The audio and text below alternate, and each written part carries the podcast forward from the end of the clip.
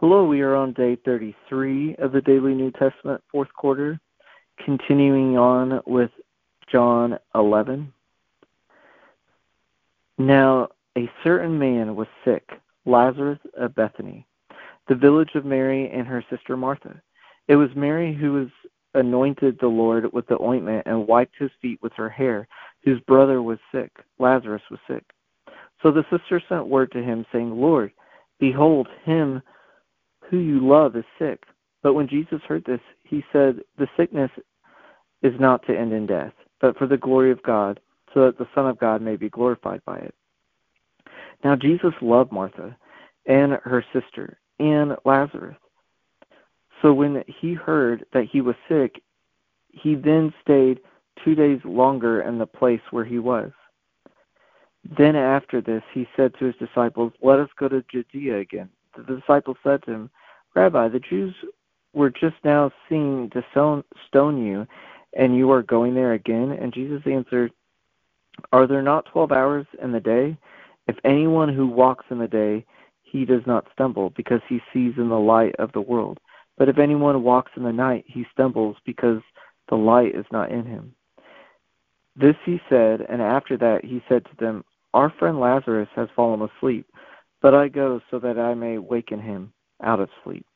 The disciples then said to him, Lord, if he has fallen asleep, he will recover. Now Jesus had spoken of his death, but they thought he was speaking of literal sleep. So Jesus said to them plainly, Lazarus is dead, and I am glad for your sakes that I was not there, so that you may believe, but let us go to him. Therefore Thomas, who is called Didymus, said to his fellow disciples, let us also go so that we may die with him. So when Jesus came, he found that he had already been in the tomb for four days. Now Bethany was near Jerusalem, about two miles off, and many of the Jews had come to Martha and Mary to console them concerning their brother. Martha, therefore, when she heard Jesus was coming, went to him, but Mary stayed at the house. Martha then said to Jesus, Lord, if you had been here, my brother would have not died. Even now I know that whatever you ask of God, he will give to you. Jesus said to her, Your brother will rise again. Martha said to him, I know he will rise again in the resurrection of the last day. And Jesus said, I am the resurrection and the life.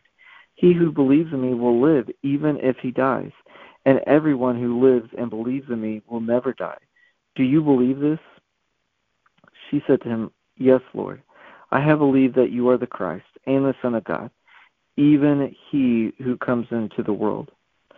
When she had said this, she went away and called Mary her sister, saying secretly, The teacher is here, and he's calling for you. And when she heard it, she got up quickly and was coming to him. Now Jesus had not yet come into the village, but was still in the place where Martha had met him. Then the Jews were with her in the house and consoling her. When they saw that Mary had got up quickly and went out, they followed her, supposing she was going to the tomb to weep there.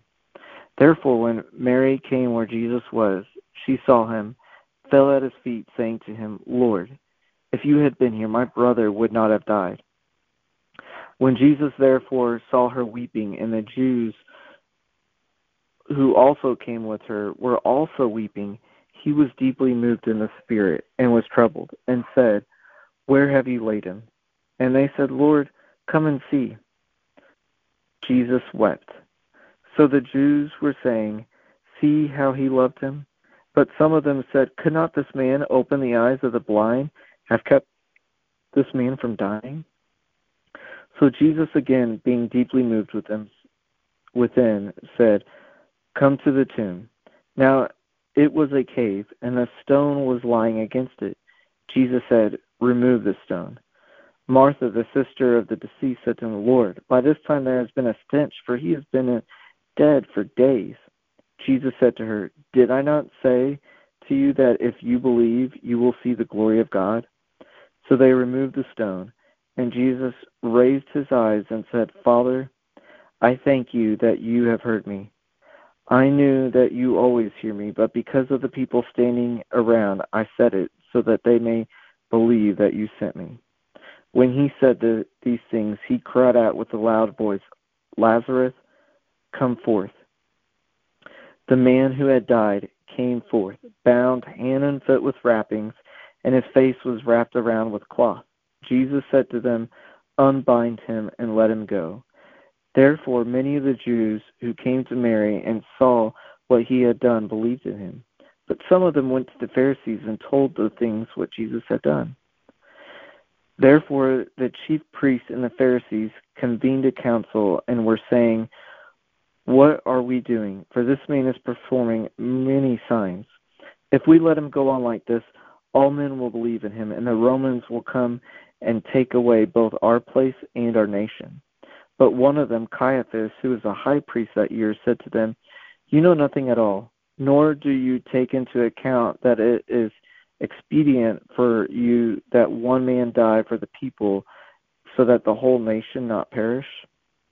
Now, he did not say this on his own initiative, but by being the high priest that year, he prophesied that Jesus was going to die for the nation, and not for the nation only, but in order that he might also gather together into one the children of God who are scattered abroad. So from that day on, they planned to kill him. Therefore, Jesus no longer continued to walk publicly among the Jews, but went away from there to the country near the wilderness, into a city called Ephraim. And there he stayed with his disciples. Now the Passover of the Jews was near, and many went up to Jerusalem out of the country before the Passover to purify themselves. So they were seeking Jesus, and were saying to one another as they stood in the temple, what do you think? That he will not come to a feast at all? Now the chief priests and the Pharisees had given orders that if anyone knew where he was, he was to report it so that they might seize him. Wow, Father, it is pretty amazing what you did with the story of Lazarus. Um, and the crazy thing is, is you still do it today, um, both physically and spiritually, emotionally, in so many different ways. Um, you bring the dead back to life. And kind of like that song, Oh Death, Where's Your Sting? Jesus, because of you, the death of sting, or the sting of death, has no hold on us anymore. Help us to be like you, Jesus, how you were able to have such great faith to believe when you said, Father, thank you for hearing me, because I know you always hear me, and you knew that what you were going to ask was going to happen. Help us to have faith like that. Help us to believe truly, deeply in our hearts that you you are working in our midst. And that just as you went to the tomb and called out Lazarus, Lazarus, if you've called us to, we can do the same. Because Jesus only did what he saw his Father doing.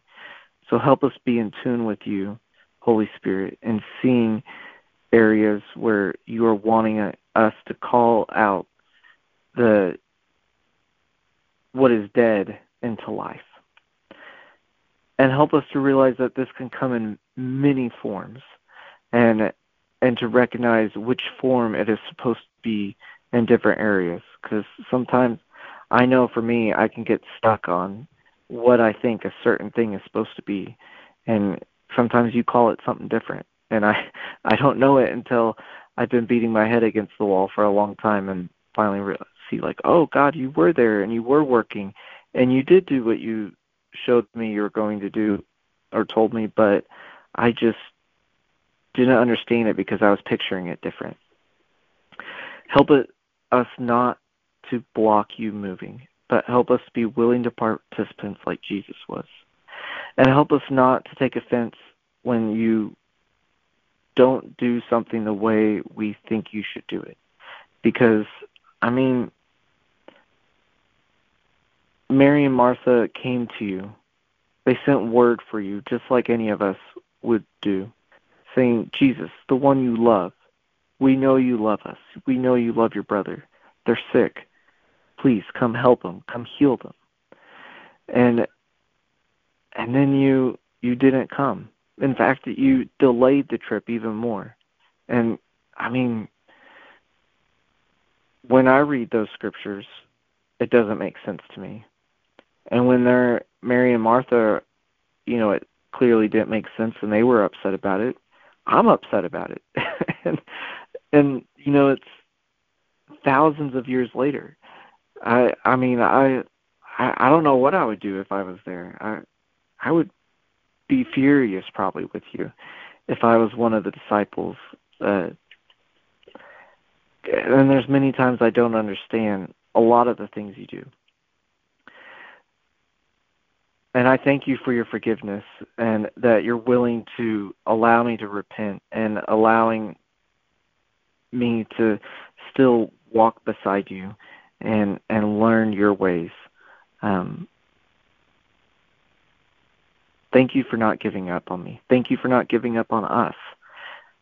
Help us though that when we're in those situations, when we're like Mary and Martha crying out to you for help and we don't see you come right away, to know that it's not that you're not there or you don't care, but you have something else that is a higher priority or a higher calling. Um, because your ways are higher than our ways. Your thoughts are are higher than our thoughts. They're not the same. Help us when we come into those moments to not grab on to offense and or anger and to shy away from you, but to draw closer to you, to recognize this is something that doesn't make sense to me. Therefore, it's probably because I'm trying to think of it in my ways and my my thoughts and my ways. So Jesus, show me your ways, show me your thoughts and help us to just lean into you, to search you, to seek you, to see what you're doing in those moments and to partner with you them there. We ask all this in Jesus' wonderful name. Amen. Hope you all have a wonderful rest of your weekend.